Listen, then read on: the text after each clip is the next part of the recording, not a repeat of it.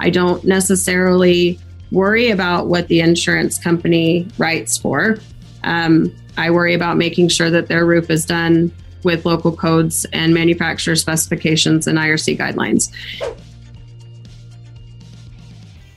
I hope you're ready for a fire claims game podcast with Jen Silver, roofing extraordinaire, and a brand new model, getting away from the restoration model into a brand new type of model that also includes restoration, but a little bit more retail. That is absolutely state of the art. That she has the backing of the entire roofing industry, and she will have of the public adjusting industry as well. My name is Vince Perry. I'm the commercial claims advocate. This is the claims game podcast. Make sure that you go on our website on commercialclaimsadvocate.com so you can see all of our events and all of our things that we've got going on between meetups, courses, and consulting. And also, I am the owner of Elite Resolutions, a public adjusting firm where if you have a claim and you want to go ahead and work for us, go ahead, reach out to us, eliteresolutions.com. So with Jen Silver, she's the owner of Roofing Utah. Uh, but not only that, forget that, okay?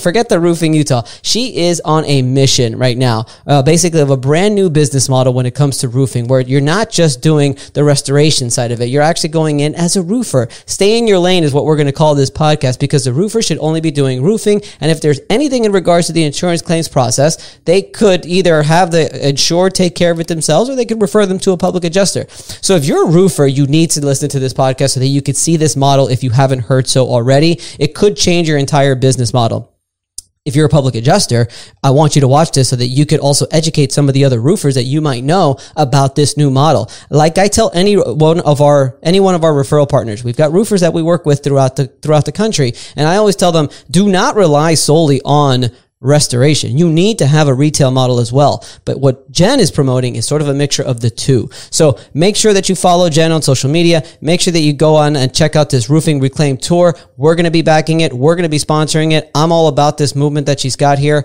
and I'm very excited about it. So before I get into it anymore, I want you to hear it from her herself. So enjoy Claims Game podcast with my friend Jen Silver.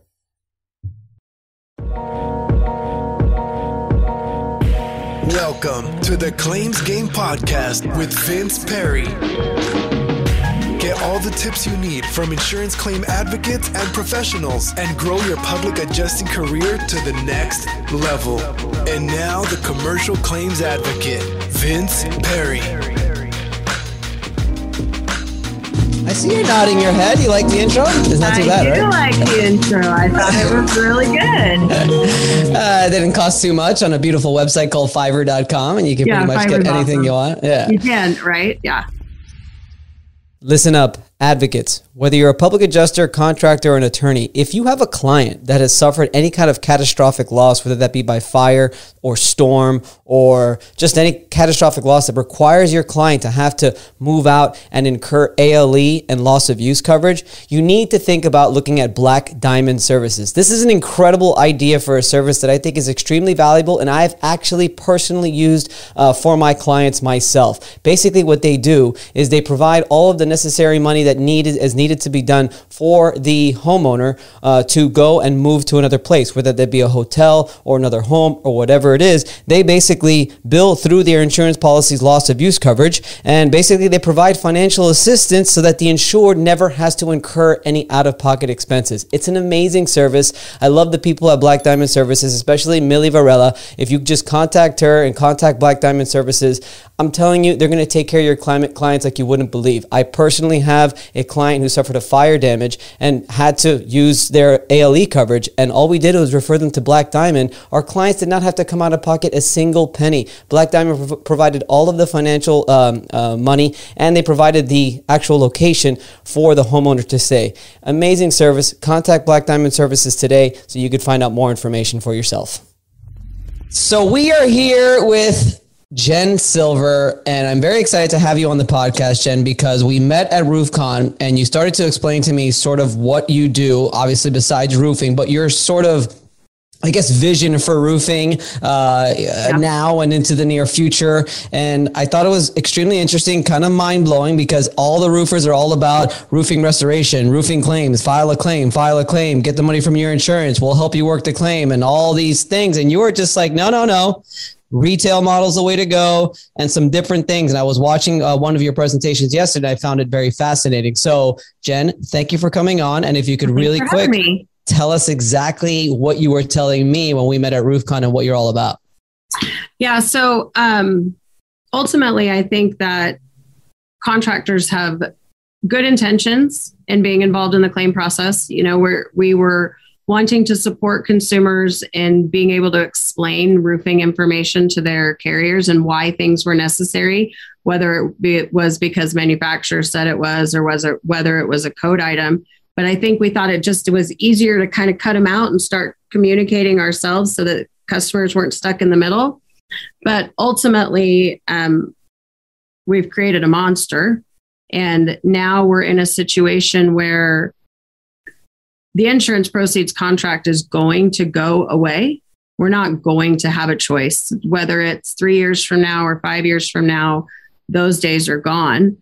Um, due to increased deductibles, uh, automatic ACV policies after a certain period of time, you know, the things going on in Florida with, you know, right to repair, you know, whether or not an MRP actually officially ever rolls out through the carrier side of things. So, ad- adopting that early on and stepping away from muddying the waters, which is kind of what we've done as contractors, and getting back to staying focused on is it broke? What's it going to take to fix it? And how much does it cost?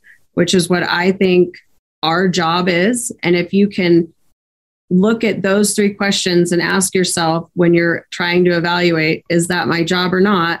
If it doesn't fall into those three questions, then it's not.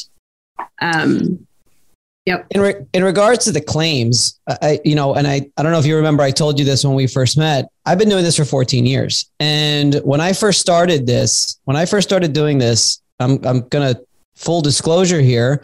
We never used to write roofs because unless it was a name storm, somebody would call me for a roof leak. I would go inside. And if it was more than one room, two or three rooms, fine. I'll write the interior but I would never go up on that roof and take a look at the damage because we hadn't had a hurricane in five years, in six years, in seven years. Because I became right. an adjuster in 09, uh, which is the back end of Wilma and Katrina. I did about a year of those reopens. And then once that year was over, you know what? You know what? That's it, guys.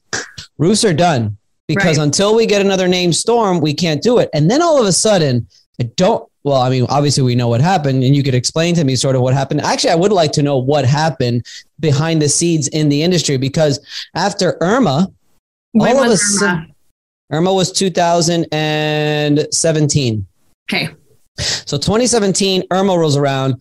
What's funny is that I was so used to, again, I started in 09. So from 09 to 2017, I'm not doing any roof claims. I'm doing all interior water damage claims. I'm doing pipe bursts. I'm doing drain line claims. I'm doing supply line bursts. I'm doing fires. I'm doing vandalism. Those, that's all I'm doing. I'm not doing anything roof. 2017 rolls around. We start hopping up on roofs and doing roof claims. And it was a little learning curve for me, even with all the experience that I had, because now I'm doing roof claims. And then after the Irma thing sort of went away after three years, all of a sudden, everybody's going door knocking on the public adjuster side as well. And they're hopping on roofs and they're getting they're getting paid on claims for just some random wind occurrence. And I'm like, this is weird. This is, and I, and, and I kept telling myself, this is not good for the industry because how can somebody, and I always say things, I'm like wondering if the insurance company is, is listening because this is how I truly feel. Yeah. How, how are you going to go on a roof, take a look at some damage, go on an app find the last time that there was some windstorm and then prove that that exact damage on that roof is from that particular windstorm. You know, it was just always, it didn't seem right to me. So I guess my first question, sorry if I rambled on, I tend to do that no. sometimes. When did that shift? When did that start to happen? When was the roofing industry like, hey, well, this is something we can get away with? This is something we can do? So, from what I've been told and what I can kind of deduct in my own research is it it started happening when contractors starting to started getting together at conferences that were specifically aimed at um, maximizing the claim. Okay. Okay. Um, and and you know the education. You know, Steve Badger spoke at my event on Monday, and he did a great job with some of the slides and showing what topics are available for these contractors to go and listen to at these upcoming or at these conferences. And you know you've got stuff around winning maximizing your claim don't leave a dollar on the table. You know you've got storms name or conferences named things like win the storm which i think unfortunately sends the wrong message. I think it was a great concept right to get together and and network and um, but i think what we taught backfired and it created greed and it created fraud and it created you know desperation and you know contractors digging their heels in the sand and going out of business due to accounts receivables and UPA law violations left and right without even realizing that they're violating UPA laws because that's what we should be teaching, right? We should be focusing on what is your area? How do you put on an effective roof? How do you understand reasonable profitability? And if we would have done that and and stayed in our designated lanes and knew when to pass a claim on to a public adjuster or who should actually be advising on policy. And we aren't declaring ourselves insurance experts, right?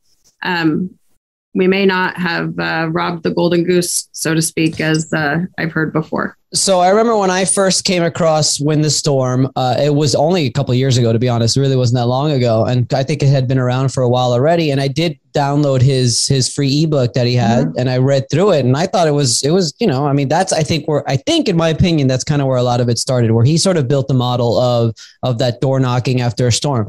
But here's the thing: after a storm, I think that's okay. Like if, if there's a serious, serious storm that rolls in, man, send them out. Go send them out. Go door, go door knocking because ultimately that's. I mean, they, a lot of those people really need it. It's just for a lot of these random storms. And by the way, for people that don't know, you said UPA. I call it UPA. It's the unauthorized practice of public adjusting. So it's just for people uh, to understand.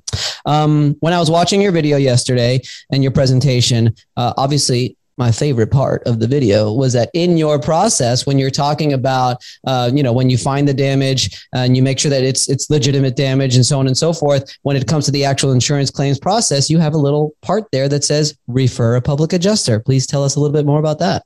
Yeah. So you know i think that contractors intentions were really good in wanting to help consumers and with the claim process. Now i think it was convenient to be able to say we'll take care of you know the claim process for you. All you have to pay is your deductible because there's no sales in that really. You know it's very hard to to say that you're giving away giving away a free roof essentially as sales. Um, and so it was an easy. It was easier. But what we've done and you know to go back to upa upa whatever you want to call it there's so many violations when we start to ask questions about policy. Like, do you know if you have an ACV or an RCV Do you know if you have code upgrade, you know, or, or ordinance and law, whatever you want to call it? Um, do you have any exclusions in, in your policy that I need to be aware of? Like, as a contractor, no, that is not your lane, right? Because regardless of what that information is, does it change the way you put a roof on? Does it change what the local codes require you to do? No. All it does is change the way the consumer gets indemnified. And that's between the consumer and their carrier. And the biggest problem with the proceeds model is it puts contractors in a position where they're trying to collect from somebody they're not in contract with. And uh, right? right? So you're saying, hey, I'm going to do it for the proceeds of the insurance company. The, the carriers are smart. I mean, they're a for profit business. So, you know, I always, you know, put a caveat in there that I don't hate insurance companies. They're better at doing business than we all are. And we need to acknowledge that. Um, but I don't hate them. And I don't necessarily even disagree with all of the ways that they mitigate loss within their business. Some way, some of it I do, Personally, I wish they were nonprofits because I think it would be a lot cleaner and a lot easier, but they're not. It's not the way that they're set up. And um, their job as a profit as a for-profit business is to figure out how to mitigate loss within their company because that's how that works. Um, and if we stayed just as focused on our area and understood our business and understood business in general, we would realize that you can't collect from somebody that you don't have a contract with. And I use this analogy with contractors where I'm like, so say you go to Mrs. Smith's house and knock her door, and um, she she says, Yes, I want to get my roof done, and but my dad's gonna pay for it, right? And and you're like, okay, and that's fine. You sign the contract with Mrs. Smith, and then you come back later and Mrs. Smith's like, "Well, I don't I don't have the money. My I told you my dad's paying for it." Like you agreed to that at the beginning, like we talked about that. My dad's my dad's going to pay for my roof. Like that's this isn't my problem. You need to call my dad. And you're going, I, my dad, your dad is not my customer. Like I can't call your dad and get money from him just because you told me that. And when I when I use that analogy, people are like, "Oh, uh. right." So putting the carriers, what we've done is we've put the carriers in a place where they are in control of the claim process, and it shouldn't be that way. The consumer should be in control of their claim, and doing you know with contractors getting out of the way and staying focused on what they're supposed to be focused on there is a need for public adjusters. There is a need for attorneys that can go in and explain to a consumer what type of policy they have and if they have any applicable exclusions, what their statute of limitations is. And I'm not a public adjuster and I'm not an attorney. So I'm going to go ahead and make that disclaimer right now. Yes, I talk the talk. I don't claim to be an expert. I'll be honest, I didn't even understand why my homeowners got indemnified until Steve Patrick told me halfway through my tour with John Dye that it was because of the loss settlement provision. Right? right, right. I just, I don't, that's not my lane. I don't want to go there. Um, but consumers do need somebody that can do that for them. And the PA and attorneys are the people that are trained to do that. And that's who should be. So, you know, and, and and I like what you said in the beginning when we first started was you're talking about how it's it's things are going away now because of the oversaturation of claims the insurance company is not stupid they're realizing what's going on and they're going to start putting more and more restrictions on these policies and i actually like to use i like to try to put people in the insurance company shoes. Everybody's always like, oh, the insurance company's rotten. You pay all this money every year, year in, year out, and then they don't want to pay and they're wrong and this and that. I'm like, well, what if you were the insurance company? What if you were the one holding the money? Would you just give away all this money? No, you're going to make sure that you investigate. And if you notice a trend, and every time one of your inspectors goes out there and it doesn't look like legitimate damage or it looks old or this and that, like put put the bank in your pocket. Like, are yeah. you going to pay for that? No, absolutely not. Or if one of your employees makes claims, right, that you didn't pay them this or that you, they owed more commissions on this job over and over and over, and you felt like you had paid enough commissions, but they had reasons, like you have to translate it almost into a conversation that contractors can understand. Because we don't think like the carriers. We don't we don't want to think like the carriers. And in fact, we actually really enjoy being the victims of the claim process, to be right. honest with you. Right. Um, but the problem is is we speak out of both sides of our mouths. So we one day are upset and venting on social media about how terrible you know this this recent state farm or farmers or whomever agent or adjuster was to deal with on a roof and it got denied and you know now they're having to pay all this money and woe is woe is me woe is the consumer but then the next day you go to the page and it's look at my new boat right. look at my big new truck you know and it the conversation doesn't add up and it doesn't add up on a carrier side either right obviously we're paying too much like but we're saying something different and you know, i told people I told people in my class on Monday, I said, you guys, if you don't know what dopamine is, you know, it, it is our, what we do to make ourselves feel better. It's a, a hormone that gets released in our body to make us feel better. You guys are going to go through dopamine withdrawals because right now you guys get your dopamine fixes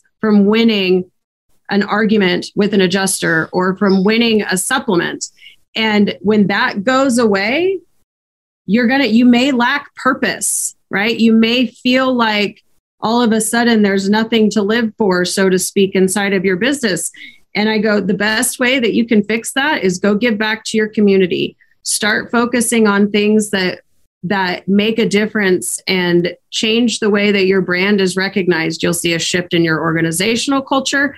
And the dopamine that you get is way better than the up and down that you're getting from riding the crazy claim wave. It's made my job. Well, I, have got mixed emotions about this, right? Because obviously it's made my job a little bit harder because the policies right now are they're changing things on a daily basis or on a yearly basis. They're making it more difficult. But with that being said, I have noticed a trend lately uh, since the, I guess since the new year started, and we had some laws change here in Florida in regards to uh, roofers, door knocking, and so on and so forth. Well, I mean, it's also helped my business because I am getting more calls from roofers now. I literally met with two just last week that wants to start referring business to us. So that has obviously helped in in that end. So that's that's good and I and I hope that continues to happen more. Not so much for my business, although it does help, but for the industry as a whole because I know what what buttons to push. You know, I know what and here's the other thing too. Is I actually told one of the roofers, here's what I'm looking for when it comes to damage but now I'm thinking, uh, listening to you, I'm thinking I should go shadow him or him shadow me for a day, and let's go on. Let's go on a few roofs, and let me tell you what I'm looking for. Here's what it needs to look like. It can't look like that one right there because that is obvious. We know that that's not going to get covered. That's just an old roof. It needs to look like this one here, where you can see these shingles are creased and missing, and this and that. And you know, that's another thing that actually you just you just gave me the idea that I should probably do train them up a little bit. Yeah, and I think that it's important. Yeah, roofers do need to understand is it broke, right? What does right. that mean is it broke? And what what caused it to be broke? Because it, it isn't always damage from a storm. You know, whether it's wind, hail, hurricane, tornado, whatever, it's not always that. And we need to be responsible for roofs wear out, right? And it, it isn't because we get wind sometimes means that nobody should ever have to pay for a roof again. Well, in regards to the dopamine thing, I'm sure you have an answer for that. Besides giving back to the community, tell me about the system that you put together. Tell me about what you're doing when you go out. To, when you're, how are you training the roofers to actually say, "Hey, look, yes, you have damage to your roof. However, it is an old roof, and I would recommend maybe not filing an insurance claim. However, the life on your roof is about to expire. You should replace your roof." Is that something? Is that like? So is that? Start, am I going in the I, right direction? I, kind of. I don't. I don't make a suggestion either way. Okay. Right. Um. I because I don't believe that that's my job to suggest whether they do or don't file a claim. I state the facts, right? And the facts are yes, you have some wind damage on there, but however, your roof is also, you know, probably approximately 30 years old. I don't know that you'll have success with your insurance company. Um, and that's completely up to you. I'm going to prepare an estimate regardless because I think we can both agree that your roof needs to be replaced. Um, if you choose to file a claim, uh, you know, let us know, and you know we can talk about the wind damage or the hail that we do see. Um, but again that is your choice as a consumer. That that's not my choice. I'm going to just focus on making sure i build an estimate that has everything that you need in it. Okay I, I so, yeah. then to so then to clarify it for me are you are are you you are leaning more towards the retail model though correct?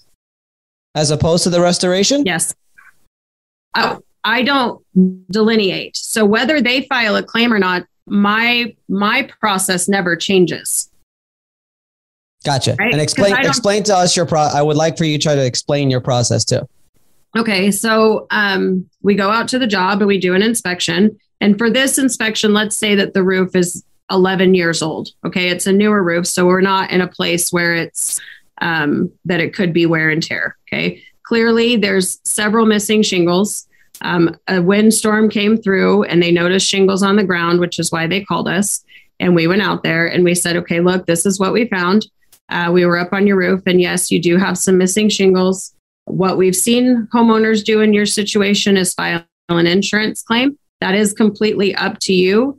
Um, if you choose to file a claim and you'd like us to come out for and meet with your insurance company, I have what I call as a contractor assistance agreement, um, which is essentially it's kind of like a contingency, except that it's actually enforceable and actually makes sense because contingencies are really just a piece of paper that you can't do anything with. Right. So it states that the value of the meeting is $350. If you choose to go with another contractor, then you would just owe us that at the end. If you don't and you choose to go with us, then I do waive that fee and I take a $5 deposit on that. Um, we go out, we identify damage. That's all we do. We don't talk about coverage. We don't talk about anything else other than damage. Um, we get off of the roof and we wait for the homeowner to get their estimate back from their carrier. We do explain to them that Xactimate is an average and it's based solely on labor and material. Uh, my my estimate will be higher. It always is. Um, they don't know the overhead that it takes to run my business, and that's okay. I don't understand how they make their policies either. They're going to leave items off of it. They're not roofing experts, they're insurance experts. And I will make sure that I explain why they need every single thing that's on my estimate. I don't necessarily worry about what the insurance company writes for. Um, I worry about making sure that their roof is done with local codes and manufacturer specifications and IRC guidelines. And I and I advise that they talk to a public adjuster or an attorney who can explain the intricacies of their policy. I specifically um, suggest about five or six questions that they should ask. Um, you know whether or not they have ACV or RCV, what their deductible is, if they have applicable exclusions, um, lost uh, their statute of limitations, and uh, code upgrade or ordinance and law, whatever you want to call it. And then if they could explain to them how the loss settlement provision works. And that's it. And then I go on my way. I come back when they get their estimate. I look at one thing. I care about one thing on the estimate. What do you think? What do you think it would be if What I was only like number of squares? That's all I care about. Is it a full replacement or is it not a full replacement?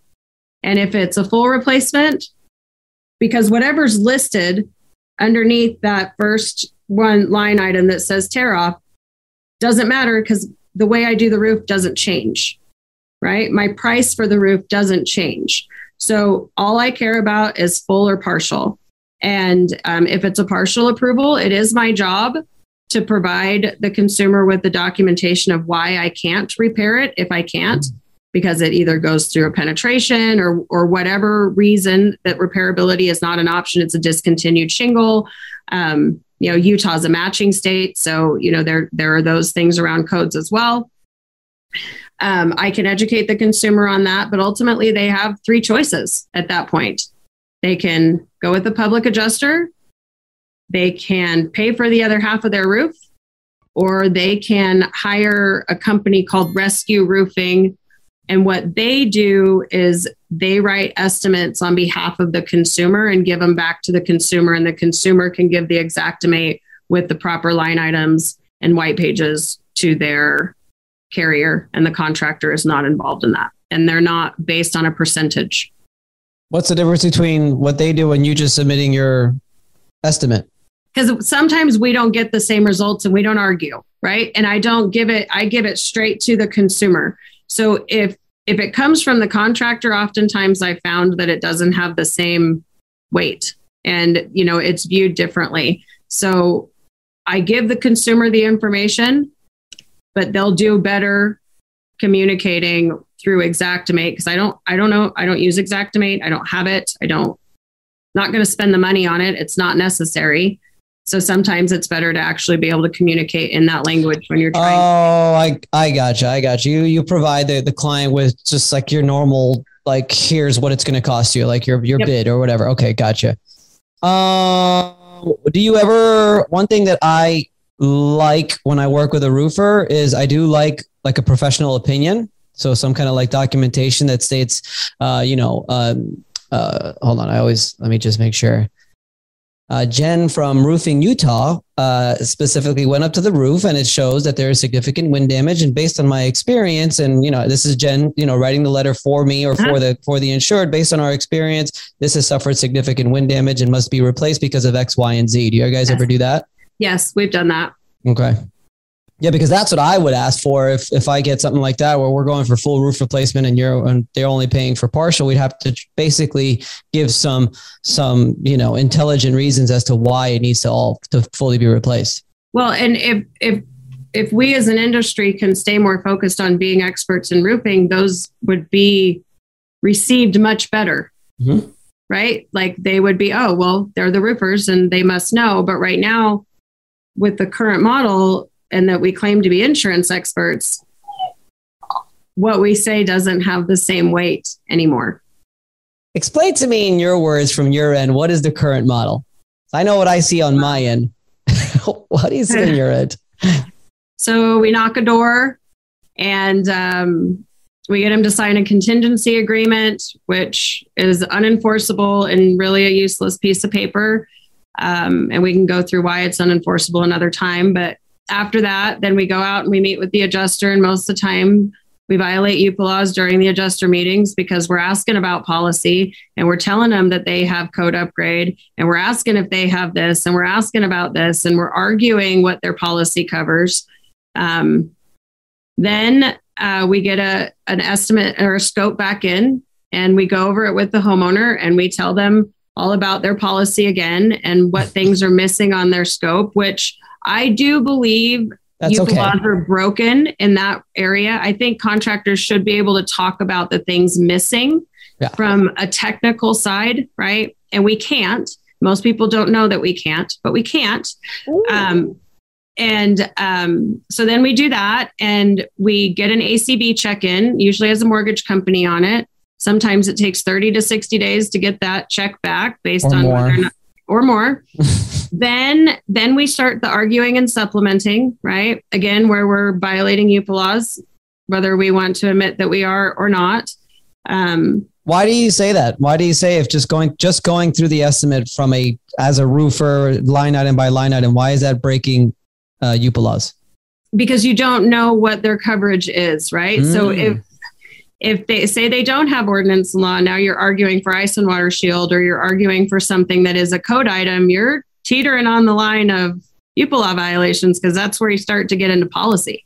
Mm-hmm. And see, people don't think that way because we think that we're solely arguing for the scope of work, which we are. And I do think the UPA, like I said, the UPA laws are broken there. I don't think that that should be um, in, included in unauthorized practice of public adjusting. However, I think UPA laws are incredibly necessary. So doing away with UPA laws, I think, is a terrible idea because then we're pretty much saying anybody can go out and practice law without a license. And um, we all know that nobody's going to go out and be a doctor without a license. So why should you be able to adjust policy without a license either? Um, but that's a that's another conversation.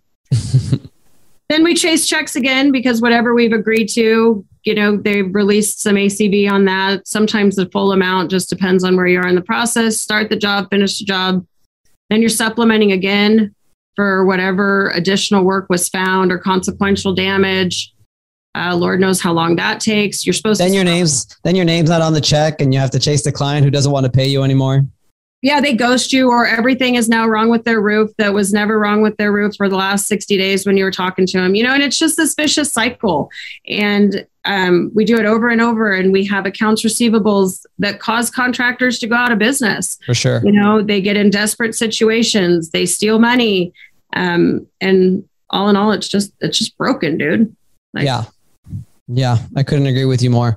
Uh, tell me more about this roofing reclaim tour. Like you guys are just like, what? This is like, uh, it's the way you have it. It looks like it's like this like world tour that you guys are doing. Tell me more about that.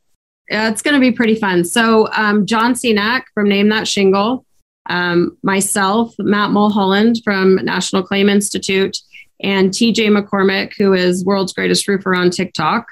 The four of us were at where were we? Probably D2D or it was either D2D or SRC because it SRC. was recently.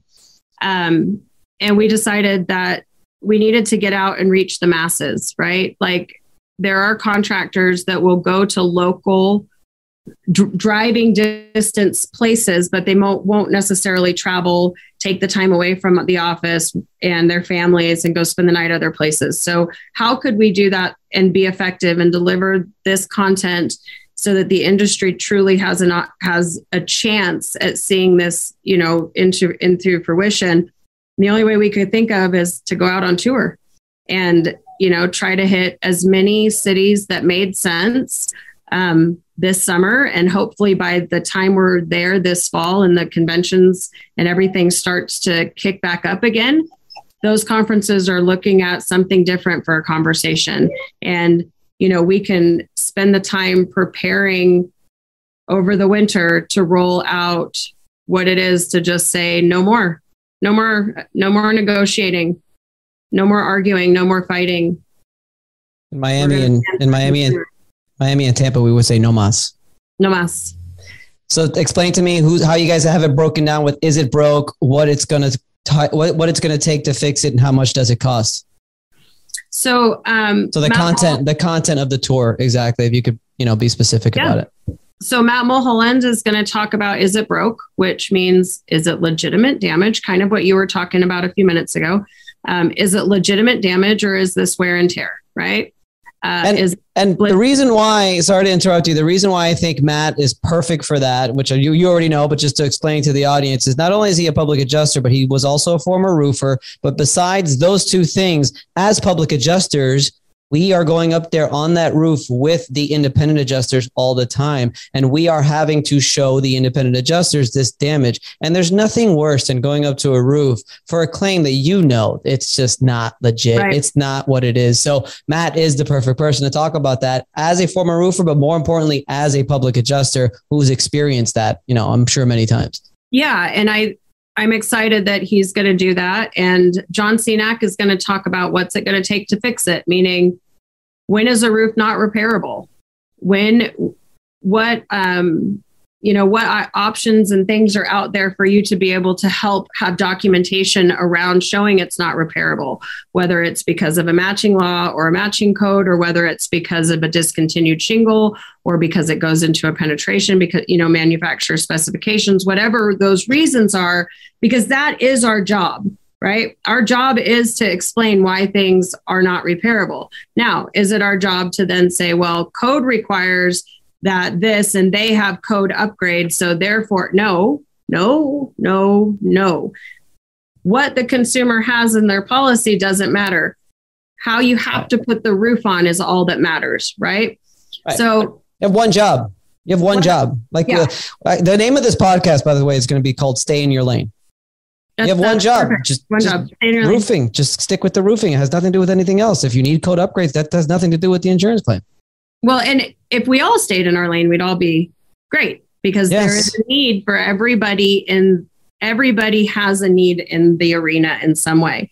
But we've kind of cross mingled and um, unfortunately and I would like nothing more than a roofer find a claim or find a roof and go up there. And if he's unsure or whatever it is, call Vince and say, Hey, Vince, I got this. Can you come out here and look at it? I go now, if I even if I go up there and say, There's no claim here, don't file a claim. Now I'm, I'm getting in contact with a homeowner, which could be a potential referral in the future. And then I could be another help in the sales pitch, I guess, in a way where, like, look, uh, you've got no damage in regards to wind damage here, but you probably should replace your roof. Make sure that you, you know, speak to this roofer about doing it and having to pay for it. I'm sure he's got a lot of financing options and blah, blah, blah, blah, blah. So let's talk about that for just a second. It's really, you know, my biggest ask from the PA community is to support your roofers in this transition. When they're calling you and saying, hey, you know, are you willing to do a 15 minute free consultation with this consumer to explain, you know, just a few things about their policy to them? Do it because it's exactly that. If they have any issues getting indemnified on the backside, who are they going to call? You.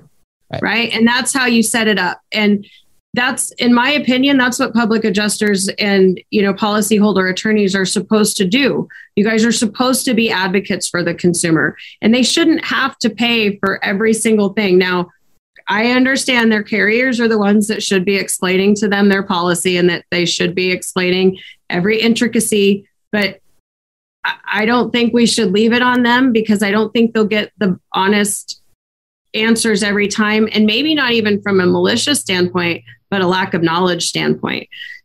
So I think it's really important as a as a in the public adjusting community for you guys to see this change and have the contractors stay in their lane. You've got to support them at, with their customers when they need it. No, I agree. I agree 100%. And, you know, and, and the roofer just being honest with them too, and just being like, you know, look, I'm going to call this guy out. He knows what he's doing. He's going to take a look at it for us. And we're going to determine whether this is a claim or not. If it's not, I still think you need to replace your roof. right. Yeah. Regardless. Yeah. I agree with that. Yeah. Um, all right. So we went through Matt, John, and we still got TJ and Jen in the, in the, to- in the oh, tour. We got me and TJ. Okay. So we got yeah, yeah we got so Matt I'm is gonna, it broke notifying of uh, identifying the damage. John is going to talk about how you fix it, how you replace these things, and I'm sure some code upgrades and so on and so forth. And then Jen. And then I'm going to talk about what's it going to or how much does it cost, right? Okay. Um so that's a huge question I get because when you look at the loss settlement provision, and again, I am not a public adjuster or an attorney, okay? but based on my own policy and what I understand is the cost needs to be reasonable and and what is put on needs to be necessary, right? Um, well, reasonable could be debatable, just like the word incurred. And I don't want there to be a misperception that that means, hey, you've got a 75% gross margin on there, because that, that in my opinion, is not reasonable. So, what is reasonable, and how do you understand your true general overhead. And you know are you are you accounting for an owner's salary or an owner's draw if you're an LLC because you should still have it built into your overhead. Um that's very valid no, no, we're good. You haven't froze once. Maybe, maybe I'm just standing okay. there. Maybe I look like I'm frozen. That's okay. I just I got worried, you know, because I thought, oh no, I don't, I don't want to freeze. That's um, super, super valuable. Is being able to sort of figure out that exact number, I guess, or figure out depending on the house and depending on whatever needs to be done, but at least figuring out that exact number of what it's going to cost, what your profit margin is going to be, and so on. That's super, super important so that's my job um, is to start to explain to them how do you get to that point and how do you understand your true overhead and you know and leave yourself a 10% net profit right? right, and but a net profit should be a net profit. It should be after all of your expenses are paid including your owner's salary because you need to put that money away for the years you don't have storms and you need to have that money put away for the years that um, COVID or something like that happens so that you can sustain your business long term.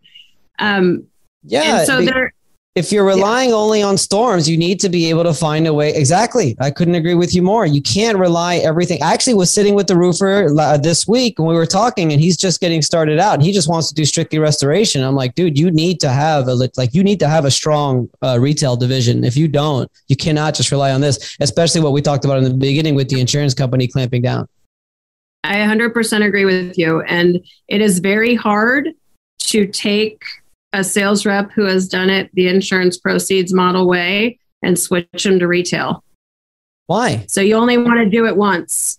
You don't want to do it back and forth all the time because it's, it's not sales. Yeah, it's a, it's an now you're actually selling. It's it's tough. You have to I guess value, right? right? Yeah, mm. and you're and you have to gain trust. And I mean, it's a different conversation. It's not impossible, but it's really hard to go back and forth multiple times so, you know, that's why having one business and one model that never has to change, regardless of what you're doing, makes sense. It makes sense for everybody. Um, I have a question that yeah. you mentioned something earlier and you said we can make a whole other video on that, but I want to ask anyway. Yeah. So if if you feel it's going to be too long winded, then I, you know I don't know. I guess try to keep it short. But I am interested in the uh, what you were talking about with the work authorization and how a lot of the contingency agreements are just a piece of paper as opposed to sort of what you guys have implemented in the industry. Can you tell me why it's unenforceable and why it's doesn't it's just a piece of paper and the difference between what you're doing and that? In a brief couple minutes. Yep, I, I think I can. I think I can summarize it pretty quickly. So a contingency agreement essentially says that you're going to do the roof for whatever the insurance company agrees to pay, right? Um, well, what if they only agree to pay the ACV amount because it doesn't delineate in there usually if it's an ACV or an RCV? Or what if um, you go and you've done all this work and you've supplemented and you you know you had to send off for an NTS or an ITEL report and you've had multiple adjuster meetings and you know maybe you had to have somebody else as an outside expert come in and you had to pay them for their time or whatever. And you've incurred these costs okay at the beginning. And now the customer decided that they're mad because it's all taken too long and they're done and they break the contingency contract and you go to court and you say judge you know we were in contract and you know they they they broke their contract because that they didn't they got frustrated with the length of the process but i did all of this work and i got the roof approved right? Okay. So the judge looks at the scope of work based from the insurance company and what does it start with? What? tear off. Tear off. Right that's what the contract is written for the scope of work so he's going to say did you start to tear off that roof and your answer is no. We haven't Interesting. Commenced, you haven't commenced work on the project based on the scope that's listed. Interesting. Okay. As opposed to? And you also usually don't exchange money until the ACV check comes in. Right. So there's no, there's nothing that binds it that way that's, either. That's My the big one. Yeah, it is in a lot of ways, but it's just as valid the fact that there's no there you're not accounting for any of the pre-work that's done on a job gotcha um, um, my contractor assistance agreement literally states that we're going to come out we're going to do uh, your assist you with your adjuster meeting by you know pointing out is it broken what's it going to take to fix it and how much does it cost and it our charge for that is $350 now that's what I charge for any non owner inspection. So if a realtor calls me and wants me to go out for one of their buyers to do a roof inspection, the charge is 350. So that's where I came up with that number. That's how much a salesperson's time is worth for me as a company. Everybody's number is different. Um, if they choose to go with us, I waive that. But if they don't choose to go with, uh, with us, then you know we collect the $350 and I take a $5 deposit um, at the front. Why five dollars? Um, because five dollars binds it. Ah, right? yes. Hello, duh. Of course. Um, but it's not so much that if it doesn't get added at the end for some chance when you're applying payments that that anybody ever notices. Because I've had times when I know that the five bucks my sales guy had and he lost the five dollar bill right okay. and and and I know that sounds silly, but it, it's just a low enough amount, but it's enough that binds. And that was just a, the number I chose. Awesome. I think that, thank you so much for sharing that. Yeah. That was, uh, yeah, I mean, that makes a lot of sense uh, because there are, you know, the roofers are always concerned about the, the work authorizations and then they get these checks and they're not on the check. And it's up to me to try to make sure that they get on the check. And then they get mad at the homeowner because then they don't want to do the roof or they get mad at me because it's, it just kind of becomes a big clusterfuck. Yeah, it is a complete big clusterfuck. One industry, one model. You had this yesterday, right? How'd that go?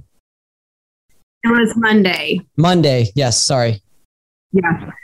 How was that? You had Jen Silver, um, which is you, Steve Badger, Steve Patrick, and then Chris Yano, Yano, Chuck Toki, Reggie Brock. How was it? Are you there? Okay. Yes, I am here. Um, it was probably one of the most rewarding, humbling experiences of my life. Holy crap! That Don't you have kids? The participants, I do, um, and I hope one day I can say that. But while they're little, um, I don't know that I always feel like it's rewarding and humbling. Listen, mine's four weeks old. All right, it's okay. driving me crazy. You're not there yet. You're not there yet. Wait, wait until they're teenagers. Oh, great. yeah. But it, it does get better because I have some adult kids too, and they're awesome. And that is incredibly rewarding. But, Okay. and it, granted, the day you have your child and you feel that you hold them for the first time, nobody can ever take that feeling away from you. But from a professional level, I gotcha. we'll, we'll, we'll go back that it's professionally the most rewarding and humbling I've ever felt, right? Humbling experience. Um, I was in complete awe of how many people took a chance and blindly showed up, trusting me that I was going to deliver, you know, an experience for them that mattered and that made it worth their time, worth their money that they spent to get there. I honestly thought it would be more contractors local to the area, and it was not. I would say 90% flew in from all over the country. Wow. It, it became standing room only for vendors in the back. Um, not a single person left the whole day. The room was exactly the same amount of people packed when I did closing. John Senac and I did closing remarks as it was at eight o'clock in the morning when we got started. Um, the posts that came in after um, were that you know just I was being tagged in, and there was several that I wasn't tagged in either about best event they've been to, more value than they ever expected. Their minds were completely blown. This makes so much sense. You know, so many different things means to me that my message is being heard, right? And it is going to generate momentum, which is what I really wanted from this event. I wanted to get that conversation started. And and I we need to start the personal accountability side of that too. And where we're at fault in the and how everything got broken, right? And that's a lot of what that was. And now that that there's been more trust gained, so to speak, right? Because I too have to gain trust of the industry. But now that you can see that and there's more communication around, okay, this makes sense. I get what Jen Silver's talking about, or I get why everybody's talking about Jen Silver. When we go out and we can hit more cities and get the exposure out even more, it gives us a true chance as an industry of supporting each other and making this transition. Jen, when did and how did this all dawn on you? When did this when did this just sort of like when what was the aha moment that you had where you were just like this needs to change and I'm going to make a difference and I'm going to get out there and tell people about it? I didn't have an aha. I did it didn't happen like that. Okay. So um I switched because I couldn't afford to pay Xactimate again. I was a brand new company, right? And I didn't. I just I started my car uh, my company on my credit card, and I didn't have room to put an eighteen hundred dollar a year Xactimate subscription on it. I mean that was that was the beginning of why I was like I can't do this. Like I can't afford it. I can't supplement. I don't. I don't have the capital. We don't have enough storms here. So that's how it started. Now the whole like industry side of it, I was on a podcast with Armando J. Cox and John Dye that was on social media marketing and branding yourself. And they asked me the first question they asked me, they left me 10 minutes at the end because nobody knew who I was. And this is last July, July of 21. So they left me 10 minutes on the end. The first question they asked me is, Well, do you do insurance work or do you do retail work? And I go, Well, I do both but I think I do it a little different than what most people do. And they're like, what do you mean? I go, well, I do everything retail and I finance my homeowners and then I just support them, but I don't talk to the carriers. And they're like silent. Like what? And I'm like, oh shit, did I say something wrong? This is my first podcast. Like, I don't think they're supposed to be silent, Jen. Like in my head, I'm like, what did you do? You know, and John Dye comes back and he goes, You're the one. And I'm Shut like, up. And I'm like, what? And he's Like like, like Neo? yeah, it was, it was, it was almost exactly like that. And I'm like, well, what? He goes, you're the one that's going to transform the restoration industry. And I go, and I laughed, you know, and I'm like, oh, that's, that's funny. Yeah, no. Like I'm just trying to figure out how to stay in business, right? Like I it's still my second year and I had a hundred and fifty thousand dollar loss my first year, which we can talk about some other time, but um, I I just it didn't make sense, and I went to the IRE, and I was on a panel at the IRE to talk about introducing a new stream of income or revenue into your business, and I thought they were going to have me talk about solar, but they wanted me to talk about myself as the stream of revenue from a value standpoint of personal branding, which was an interesting conversation. But John Dye was there. And so we met in person. We got we we dug deeper into what I'm doing and the model and all these things. And he calls me, I don't know, a week and a half after the IRE, and he goes, Hey, so I've really been thinking about this and I think you need to come on tour with me. I've got a tour starting next week and I think you should come on tour. And I go, wait, isn't it a supplementing tour? And he's like, yeah. Okay, so you want me to come on your supplementing tour. And then after you talk about supplementing all day, you want me to tell him to not listen to you and to not supplement and to not use Xactimate. He goes, yeah. And I'm like, I don't, I don't understand how this makes sense for you. and he's like, Jen, the industry is going to change. That they need to hear it. I have a platform. You need a platform. Let's go. And by the time I got to RoofCon, the conversation had already been started enough that people recognized me. People were starting to come up and ask me questions. And I didn't have a breakout at RoofCon. And so I was like repeating myself over and over and over and over and over, kind of like it was when I met you, right? Well, Roofing Process Conference was the next conference, and I um, was really scared to call Dimitri because I thought I wasn't worthy, right? So, or because just he's Dimitri and that's how he is. yeah, yeah, but and eh, but yeah, I was really nervous, but I I reached out to him on Facebook and I said, "Hey, I was just wondering if you had any more breakout sessions left by chance for your conference?" He's like, "Well, I know that I met you at the IRE, but I don't even know what you're talking about or teaching. You need I'll call you right now." And I'm like, okay. And he calls me. And within probably five minutes of me explaining, he goes, This is gold. I'm flying you out. We're doing an interview. You're going to have a breakout. This is absolute gold. Like amazing, amazing, right? And that's kind of where it went from there. And after the interview, and then I don't even know how many more podcasts and more conferences and putting on my own event. And my own event kind of came out of I keep telling people that Steve Badger supports this, right? And that he supports it from the carrier side. And people kind of look at me like, yeah, okay, right. Right. Like, why wouldn't he? Well, I, I know that you get that, mm-hmm. but people, but contractors can't, couldn't wrap their mind around it. So um, after all the conferences and I got home, I, you know, I called Steve and I said, Hey, I know that you said you'd do this. Like, are you ready to do this? Because I kind of need us to do this so that I can kick off with the rest of the year. I need people to know that I'm not full of shit. And he's like, Yeah, let's do it. And so we scheduled February 28th and um, I made some calls to some other speakers. Everybody happened to be available. Like, that's the only day the entire month or the only day in the first quarter. And I'm like, of course it is, because, you know, there are no accidents. God had that all lined up. I get mm-hmm. that. And um, that's how it kind of all came about. That's awesome. Well, I mean, that's the perfect way to to close this one.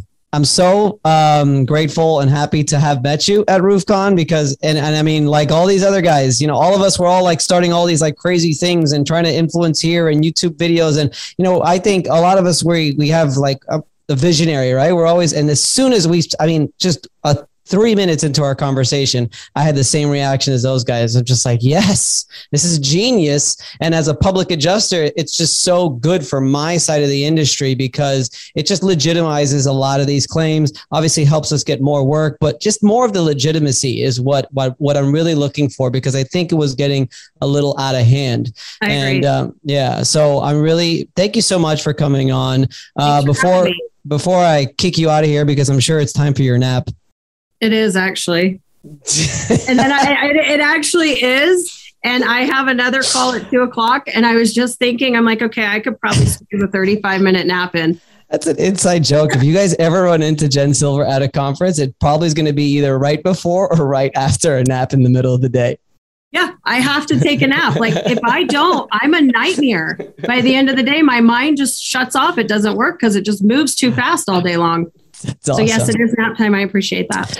Um, so uh, for those of you guys that don't know, for the the one industry, one model event that was a life changing, awe inspiring, most amazing event of her life, it is actually on sale as pre sale that you could buy it up until April first for three hundred ninety nine dollars. After that, it's five hundred ninety nine dollars. In my opinion, if you're talking about an event like that, you can't ask for a better price than just six hundred bucks. If you're just going to get all that knowledge, especially obviously for the roofing industry, if you're running out of money, hey, this 600 bucks would probably could turn your entire organization around. So make sure that you get that. And then in regards to the tour, we have got the roofing reclaimed where, I mean, I'm not even going to name off the cities because it's basically. yeah, we'll get it posted and updated here in the next couple days. Um, along with we're working on getting the website taken care of too, so that everything's ready.